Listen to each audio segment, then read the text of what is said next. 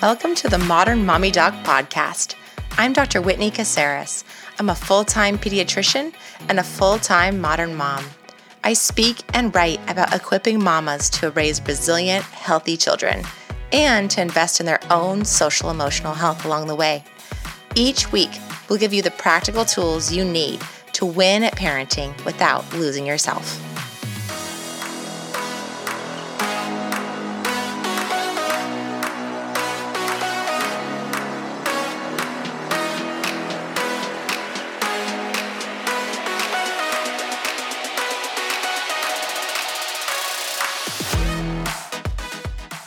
Hello, you guys. Welcome today to the podcast. I am excited to welcome our guest today. Jill, will you tell us your story, who you are, what you do, and how you got to where you are today? Sure. Well, Thank you, Whitney, for having me on the show first. And my name is Jill Castle. I am a pediatric dietitian, which basically means I'm a trained registered dietitian, but I specialize in pediatric nutrition for children birth through 18 years of age. And I've been in the field of nutrition since 1990. So I've been around for a while. And I have four of my own children who are almost all grown and flown at this point. And I spend a lot of my time working one on one with families and as well as I have a podcast myself and a blog, both of which are called The Nourished Child. And I do quite a lot of speaking and training and some book writing and lots of other fun stuff but I got into yeah, I got in I got into pediatric nutrition. I I actually was pre-med in college and failed. No, I didn't fail it, but I didn't do well enough in organic chemistry. And that sort of ah, organic chemistry. I really I really think you have like a brain for that or not. And what's really funny is I still get lost even with MapQuest and GPS mapping, my brain just does not, I don't know, it doesn't follow layout like that. But, anyways, so I, I, I changed course. I knew I still wanted to do science because I loved science. I took a nutrition 101 course with about 300 other students and I aced it and I loved it. And that sort of started me on my path. I did my internship at Mass General Hospital in Boston and did a pediatric rotation for two weeks and just had that moment where it was like, I love kids. I'd always been a babysitter, spent a lot of time with young children. But I also was challenged by the fact that there were kids with cardiovascular surgery post op. There were trauma victims. There were kids with diabetes, kids with cystic fibrosis. So they were having all these medical, complicated medical conditions, just like adults. But at the same time, we still had to like help them grow and develop and learn about food and have good experiences and good relationships amongst their family members around the table and with food itself. And so I found pediatric nutrition to be extremely challenging and very rewarding. And so that sort of started my my path, my career path, if you will. Yeah, that's cool. Well, hey, listen, there are a number of days that I'm like, I could have done a lot of other things other than be a doctor. It would have been like same ending. You know what I mean? Yeah. so yeah, it's cool. I mean, honestly, I feel like sometimes life finds us where we're meant to be, right? Yeah, I agree. I agree. And, you know, and then I had, I think you probably know this story a little bit, but I, I had my first daughter after I had been seven years in practice as a pediatric dietitian. I'd worked at Mass General on the pediatric floors. Then I transferred over to Children's Hospital and worked as a nutrition support dietitian. And so I really was like, I have this whole feeding and nutrition thing down pat. When I have my own kids, it's going to be the best thing. It's going to be so easy. And I had my first child and it was not easy. She was a difficult feeder. She wasn't very interested in hanging out in the high chair and eating and enjoying food. It was more of a, I'm in, let get me out. I've got other things. I'm busy. I don't care about eating. And so she, you know, I had an experience with her in her first 18 months whereby at, at a year she was underweight. She had really fallen off her growth chart. And at 18 months, she had anemia. And so that really kind of threw my whole I've been trained as a pediatric dietitian, security blanket out the window. And mm-hmm. I had to mm-hmm. really figure out that, you know, this traditional training of it's all about the food and getting the nutrients into your body as a sign of health, I, I really quickly realized that it was much more than just a healthy diet. It was a healthy relationship with food, a healthy interaction around food, and understanding, you know, where my daughter was, her temperament, but also where she was developmentally. And that sort of, you know, set me on my different course within my field and really developing sort of my own, what I call trifecta approach to feeding and nourishing children, which is understanding what to feed them, how to do it, and why they behave the way they do. Yeah, a couple things there. I mean, first of all, that just resonates so much with me. I feel like whatever you do that you're an expert at, inevitably that's what your child struggles with. Mm-hmm. that's that's true. That's true in my life too.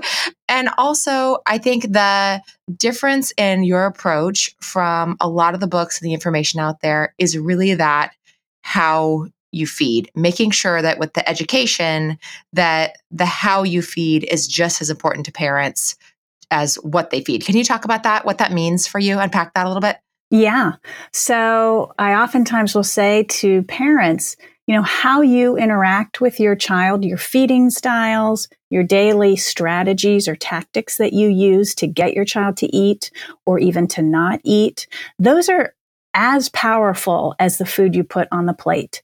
So, for example, if you find yourself you know, chasing your toddler around, reminding her to take a sip of her milk or to come to the table and eat. And when she gets at the table, you're you're asking her to take another bite, you're pressuring her to try and to eat more.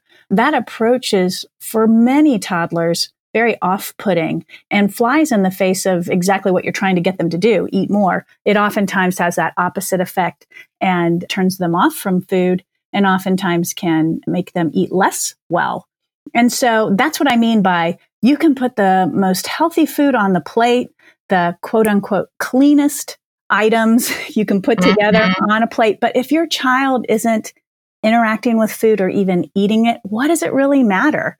What matters is that your child is excited to come to the table, enjoys the food that's out there, enjoys the interaction around food, and is encouraged to explore without pressure to eat. And I think that that is that's something that's really lost today. I think we get really caught up in making sure our kids get all the nutrients and all the food groups and the healthiest, cleanest foods we can get, less processed, sugar free, all this stuff. We focus on one tree, the diet, sure. and we fail to see the forest, which is growing a child who appreciates and enjoys food and eating and knows how to regulate their intake and how to interact and navigate food.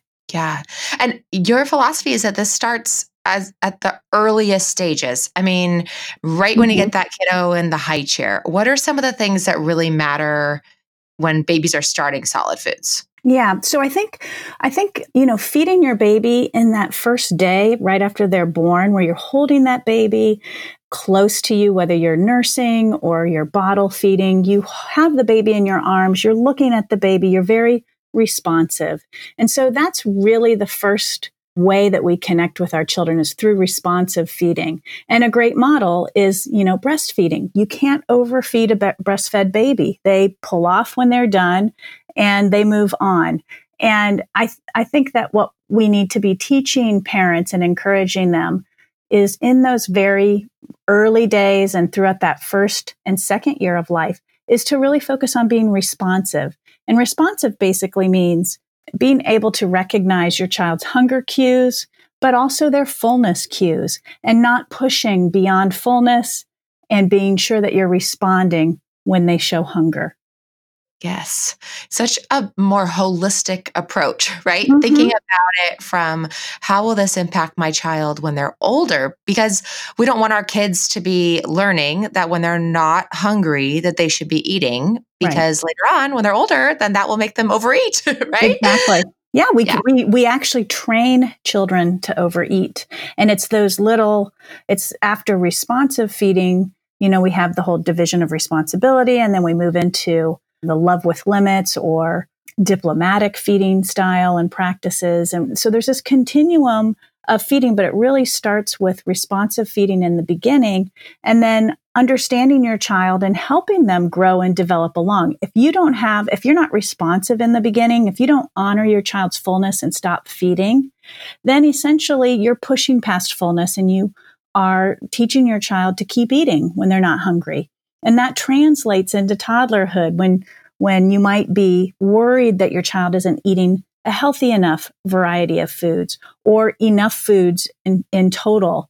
And so then you encourage and push and bribe your child to eat or you sneak foods into other foods all in this effort to get your child to eat more or eat or eat healthier but in doing that we're potentially teaching our children to ignore how they feel internally and to rely on external cues to know how much to eat so i'm going to wait till mom tells me to stop eating and that's what's going to become an internal cue for me to know when to stop eating, as opposed to listening to those hunger and appetite cues on the inside. Got it. And then, how about the importance of the family table? Does it matter where kids eat? Does it matter that mm-hmm. they're sitting? Does grazing matter? Because I get a lot of patients that say, My kid's a great eater, but they graze all day long. And I'm thinking, Ooh. yeah, I'm a huge fan of an eating schedule. So I'm a big fan of, of you know, times for, for meals and times for snacks. I'm a big fan of a regular place to eat. So that might be the kitchen table, it might be the kitchen counter, it might be on a picnic blanket in the middle of the living room if you're a family that can't afford to have a table but a regular place where you gather to eat because of the structure and the predictability that kids do so well with when they have that in their lives. And not only that, that structure and predictability helps children self regulate. So if you eat a meal, if you eat breakfast and then two and a half to three hours later, your toddler has a snack, your toddler's body starts to adapt to that I'm full. Now my stomach's empty. So my hunger is building. Oh, it's time to have a snack. Now I'm full again. Now I'm going to wait two and a half to three hours until those hormones and those hunger cues kick in. And then it's time to have lunch. It's so you get your child on a rhythm, a predictable rhythm, which reinforces appetite regulation. Yeah. And it feels like if they're on that rhythm and they have the schedule and the predictability and that part of it, then that's why you could be more flexible mm-hmm. on what they're choosing because mm-hmm. you've set up the structure and then they can make their choices within that structure. Exactly. Yeah. Exactly. Which leads me to feeding style. So, Jill's book, which she co authored, Fearless Feeding, is like the nutrition Bible in my mind. I use it with all you. my patients. Yeah, it's so good. And it's amazing for providers, I think, to read to have a thorough understanding, but also for parents. I recommend it to almost all of my families when we hit kind of the toddler age, mm-hmm. but it can be useful for that too. But one of the biggest things I think in it is this discussion you do about feeding style. Can you talk mm-hmm. about that? Why it's so yeah. important? Yeah. So feeding styles are really important. And I invite all your listeners to sort of do a self reflection after they hear about this because it definitely influences how we as parents feed our own children. So your feeding style comes very naturally. It tends to come from the way you were raised and it's closely related to a parenting style. There's four sort of feeding styles in the literature. Controlling feeding style is one. And that's where the attitude is more parent centered. I'm in charge. I'm the parent. You do what I tell you to do. If I if you, if you need to eat everything on your plate, you're going to eat everything on your plate before you leave the table, for example. Another feeding style is the permissive feeding style, or, or the more modern term for it is indulgent feeding style. And that's the parent who's more inclined to say yes to food requests.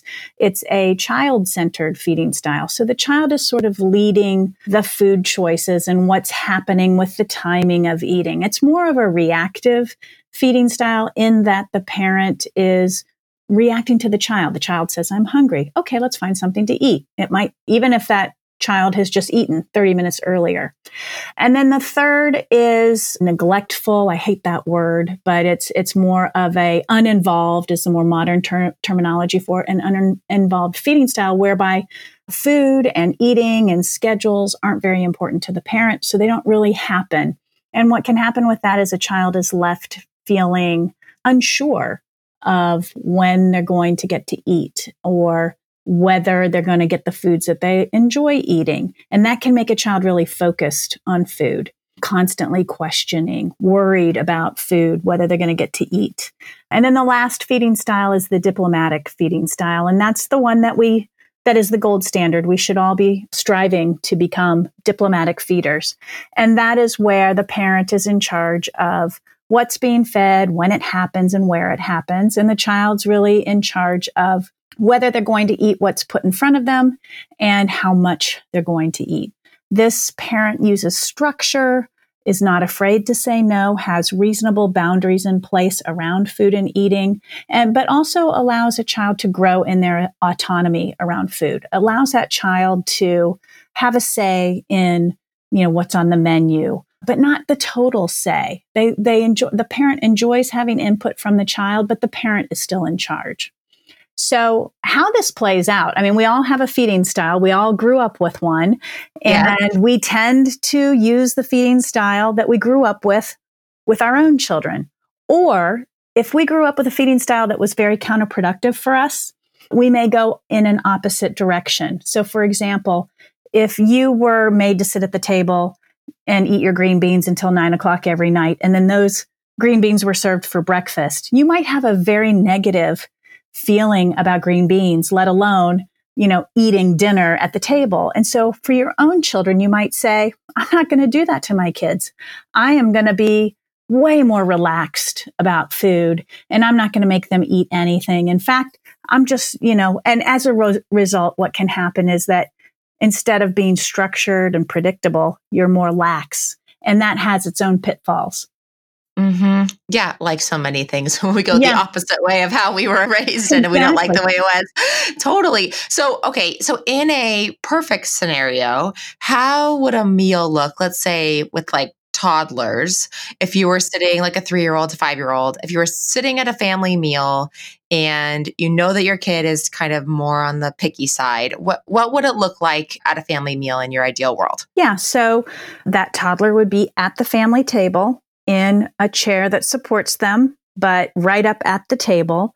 That child would have, I, I, mean, I personally like to see toddlers participating in family style meals where food's at the center of the table and the parents are helping the child make decisions about what goes on the plate and how much, but really being, really, really allowing the child to make decisions about what goes on the plate and how much.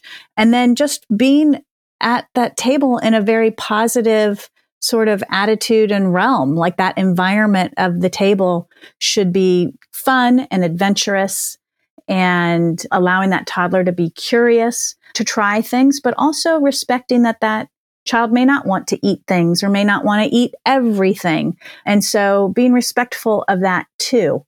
That being said, you know, those meals and snacks are happening for a toddler every two and a half to three hours. So if you have your child at this family table you've passed around the food and you've gone up to your toddler with a bowl of mashed potatoes and said, Tell me how much you would you like some mashed potatoes? How much mm-hmm. would you like on your plate?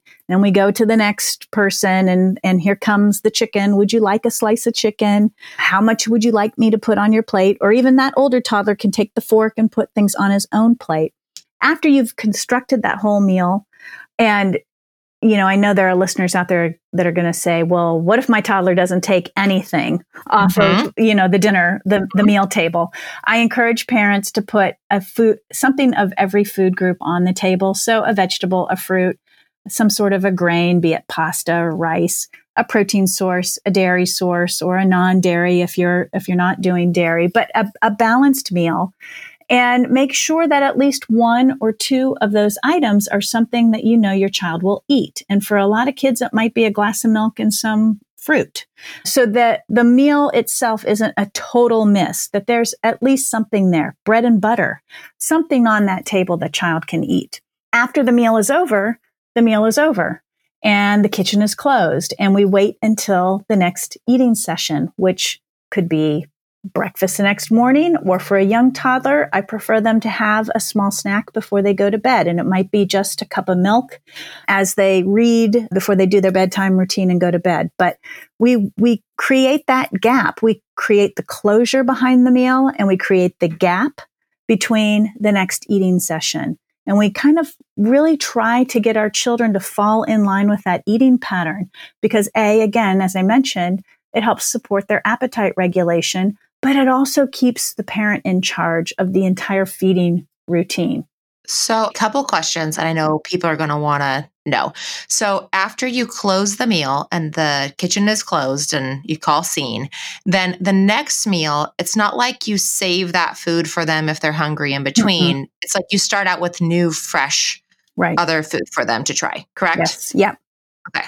Yeah. So this isn't like a punishment deal. Like you didn't eat no. that, then that means, well, oh, well, we're gonna save it for you. My dad said that his mom fed him. He she kept okra in the refrigerator for him for six meals straight until he oh. finished it. Oh. Poor thing. Yeah. So we don't want to do that to our kids. Just if they don't want that food at that meal, then okay, it's a fresh start, new chance at the next meal, but just don't pull out like the, you know, fish crackers right in between. Right. Right. Exactly. Like no short order chefing. No. So if Exactly. And I think the other the other thing to remember here is that, you know, our job as parents, partic- particularly in these very young years, are to expose our kids to as many different foods as we can. And so repeating while it's practical to do is not always desirable when you think about we're on a food journey and you know the food preference door sort of closes around age five. 90% of our food preferences are, are formed by around age five. And so we're on a timeline in those toddler years. And the goal is to get a very wide variety, get our children exposed to a wide wide variety of food. It doesn't mean they're going to like a wide variety of food, but our job is to make sure we're exposing them to a large variety. So when we serve okra six times in a row, or we give peanut butter and jelly sandwiches every day for lunch, or waffles for breakfast every day, we're not doing that job. Yeah. They don't get the exposure to all the different types of foods. Exactly. Hi, Mama. Guess what? Our book, The New Baby Blueprint, is out in the world. We're so excited because we know it's going to help change the new motherhood experience. The bump said, They say motherhood doesn't come with a manual, but the New Baby Blueprint comes pretty close. You can find it wherever books are sold, or check it out at modernmommydoc.com forward slash book. One really cool idea I thought that you had in your book was about having different meals that were like mommy's choice meal, mm-hmm. and this is going to be like daddy's choice, and, then a couple nights a week having like family favorite type mm-hmm. of nights. So that would be like on one night mom's the one who picks the menu. I mean, you're always picking the menu, but like you're picking, like you're saying, even like, oh, this is mommy's favorite meal. Yeah. We're going to have like curry and, you know, I don't know, sausages or whatever. And then the next night could be dad's. And then it could be the kids on the third night so that there's some variety that way, but exactly. that people see it as like preferences, right? Yeah. And, and it's also when it's a kids' night, it's building that autonomy. It's saying, I trust you to make a choice. And I'm excited to see what kind of meal you're going to put together. Here are the parameters. We have to pick a vegetable. We have to pick a grain. We have to pick a protein source. But you give them that framework and allow them to come up with ideas and actually execute it. It's extremely empowering for a child. And it also just really supports their autonomy development. In the book, too, you talk a ton about development. I mean, that's the mm-hmm. third part of the education that you talk about, about mm-hmm. parents really understanding, like, for example, when a toddler is a toddler, their development is very different than a baby or a six year old. Right. What do parents really need to know about child development and temperament in the toddler years? Because I think your information about eating, I mean, that extends to everything else about parenting in the toddler years too. Mm-hmm. so, yeah. what are like the key things parents should know about what's going on inside a toddler's brain that influences their food choices and how they approach food? Yeah. Well, I think that toddler is struggling for independence. They're breaking away. They want to do things themselves. That's why you hear no.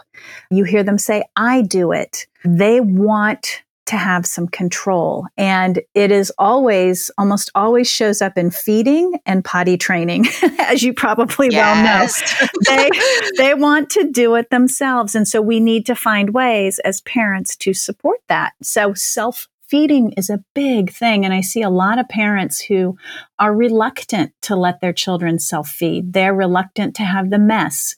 But it is so developmentally important to have a toddler be able to use a spoon, know how to cut with a plastic knife, spread butter or peanut butter on bread, dip. I mean, all these little basic skills are independence and autonomy building for a toddler. Absolutely. Yeah, they're separating. They want that independence and they are also struggling with self-control. They don't they can't always contain themselves and pull themselves together. That's why they need us as parents to help them when they have a meltdown. It's not really a time to punish a child. It's a time to help them gather themselves back together because they're struggling in the toddler years with that self-control. They don't quite know how to control themselves.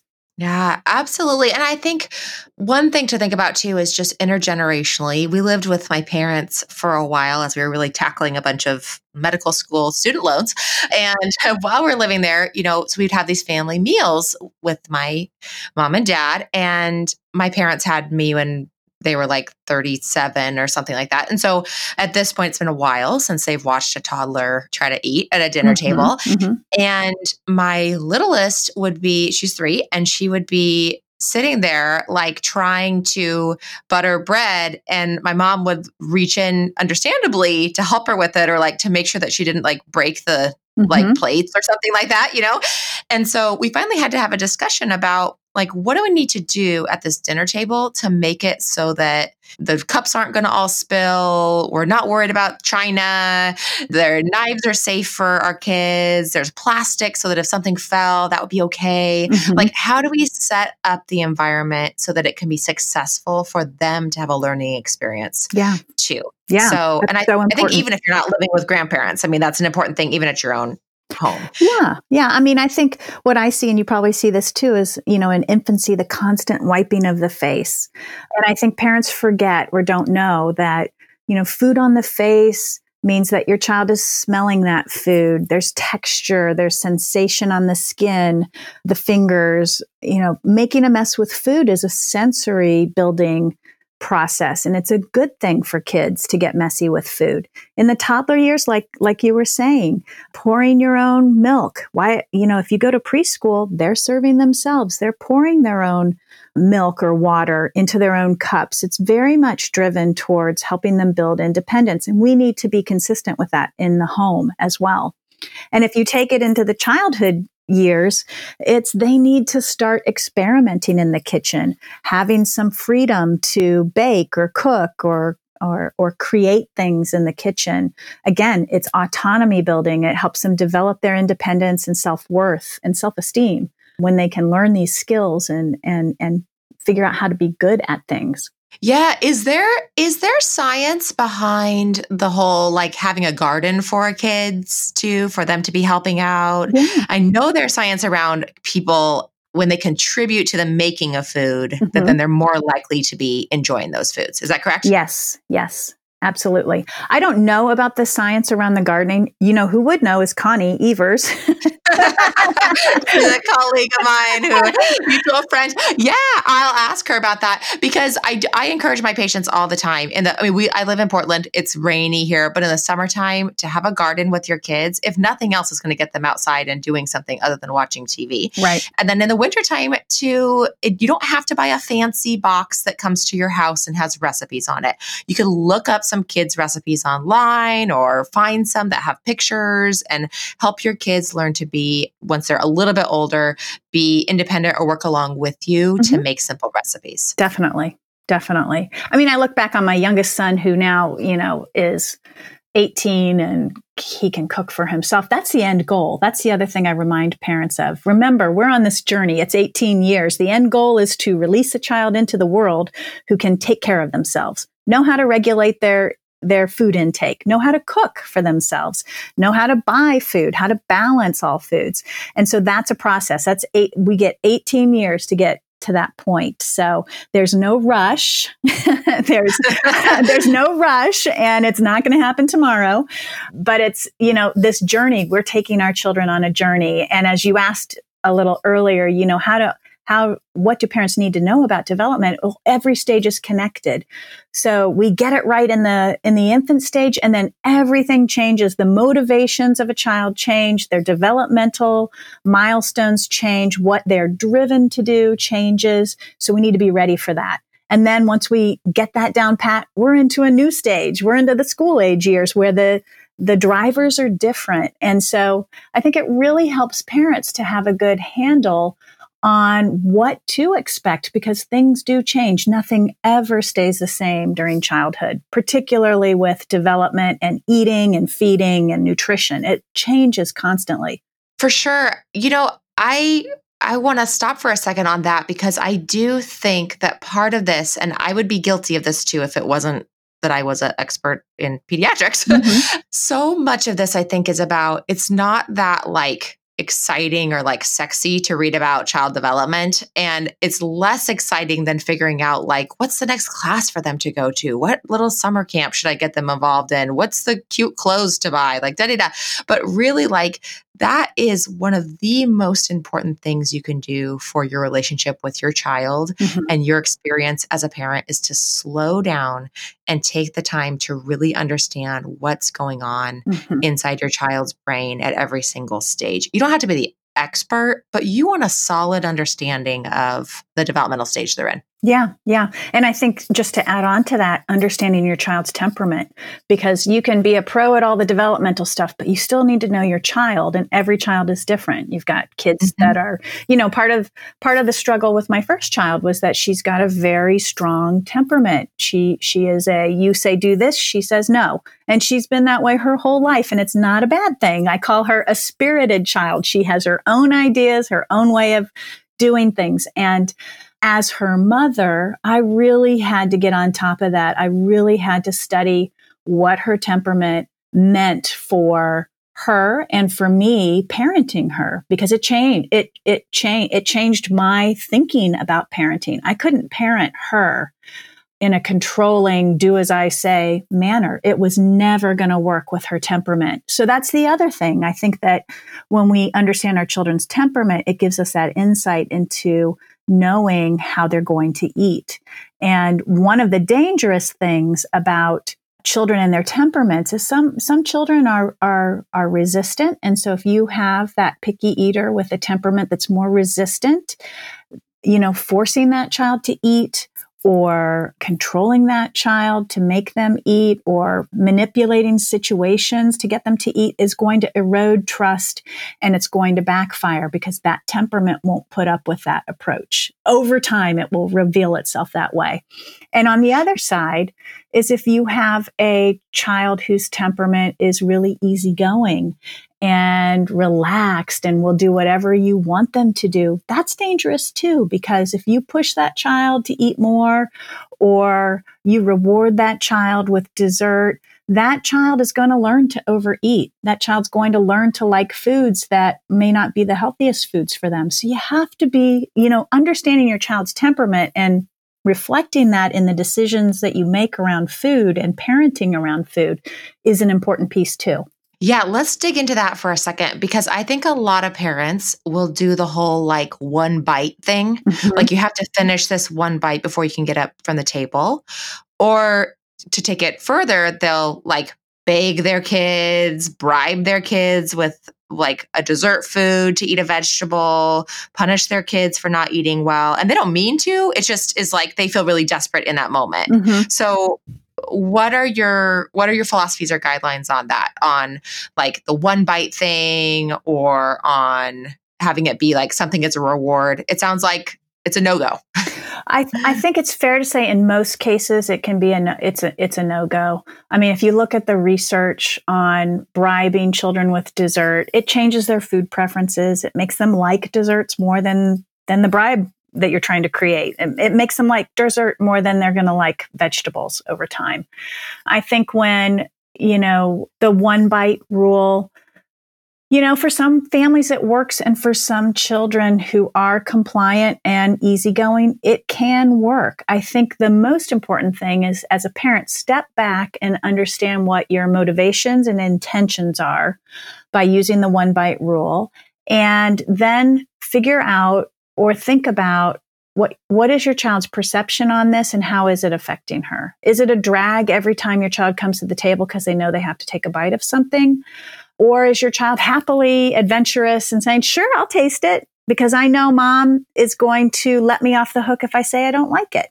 It really, you know, so it, it, it that one is a little less clear the research is less clear on it as well. I th- and I think it's because it really has a lot to do with the child's temperament and their perception of the situation. And probably the way you're doing it, right? Mm-hmm. It's different to say, hey, you want to try a bite of this? Just right. try a little bite and see how you like it versus like, you must try a bite of this or yeah. you will not get up from this table. Right. right. You have a one bite rule. You have to do this. You know, I, I right. think you're right. The way it's showcased has a lot to do with it. Yeah. Okay. So, how about if someone is worried about their kids' weight? Because, of course, obesity is a huge problem. And I think that if they're starting from scratch and starting young with all of these really healthy ways to approach how they're feeding their kids, hopefully they won't get into these problems anyway. But we know there mm-hmm. are some kids who are going to have difficulties with their weight. What about when parents try to restrict or really tightly limit certain foods? What mm-hmm. what can happen to kids when they do that? Well, it's a negative feeding practice. It's called restriction or restri- restrictive feeding, and it's it's any time where you're you know limiting second portions, eliminating all sweets and candy and soda from the house, altering food, so only sugar free, only non fat, any kind of manipulation of that ilk can be considered by a child restriction. What we know from the outcomes of that kind of feeding, it leads children to be a little bit more food focused, a little more reactionary to those foods that are being restricted, so that when they're available, they tend to overeat them.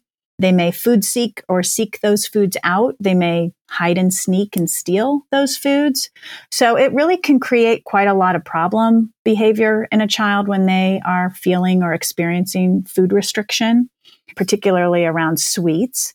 So, you know, it's good, healthy feeding practices. Again, a good, healthy, well balanced diet that includes all foods. I teach my families the 90 10 rule, where 10% of what a child eats in a given day on average can be from you know sweets and treats. There is room in the diet for children.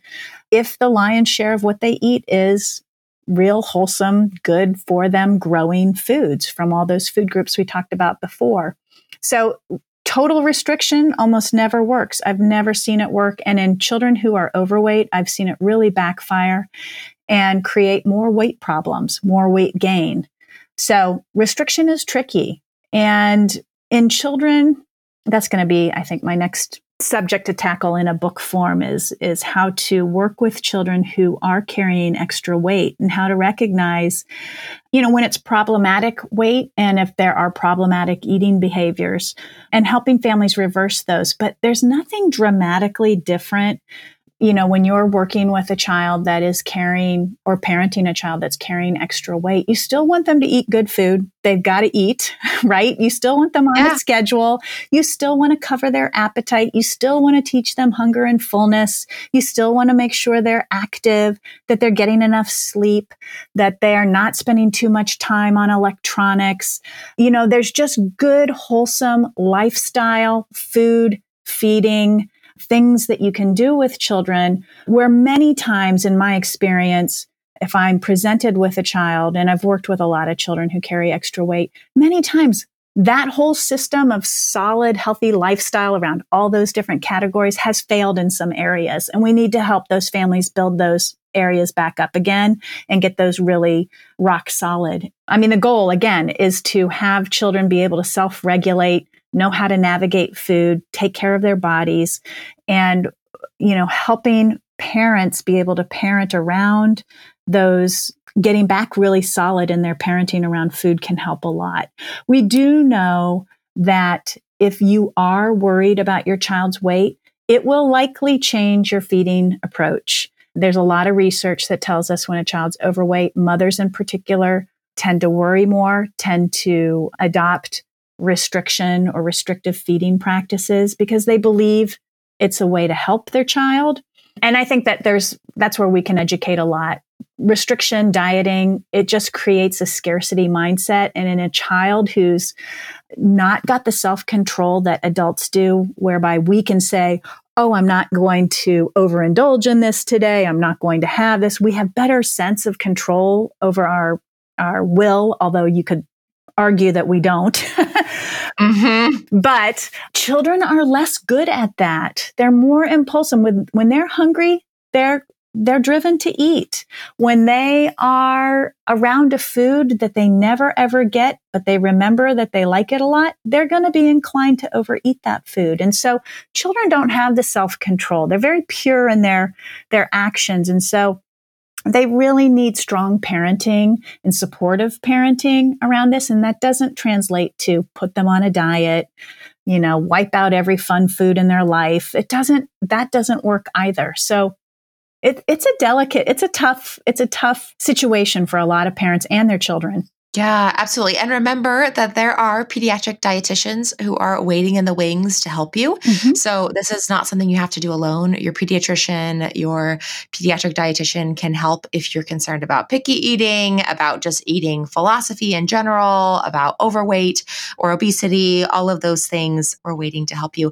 I want to also just say quickly, right? Let's keep it real, mamas, that also the way that we eat and how we model healthy eating for our kids. And if we're restrictive around food for our kids, it, that matters. Our kids watch us. Mm-hmm. They see how we talk about our bodies and about the foods we eat and about what we're, what diet we're on or whatnot. So we also have to figure out for ourselves kind of where we are on that and get help if we need it too, if we are really struggling with the how we're eating just as much as the what we're eating. So That's just right. an encouragement on that. Yeah, yeah. yeah. And I, I truly yeah. believe that learning how to feed your child is great insight on how to feed yourself. Yes. Well, Jill, thank you so much for being here. Will you tell listeners where they can find you on the web or on social? Yeah, yeah. Thank well, thank you so much for having me. Everything I do is under my website, jillcastle.com. And I would invite your listeners to come on over to the Nourished Child podcast and take a listen there. I, I cover lots of nutrition and feeding topics there. And yeah, I have nutrition classes and lots of books and free articles on my website, jillcastle.com. Awesome. Thank you so much. You're welcome.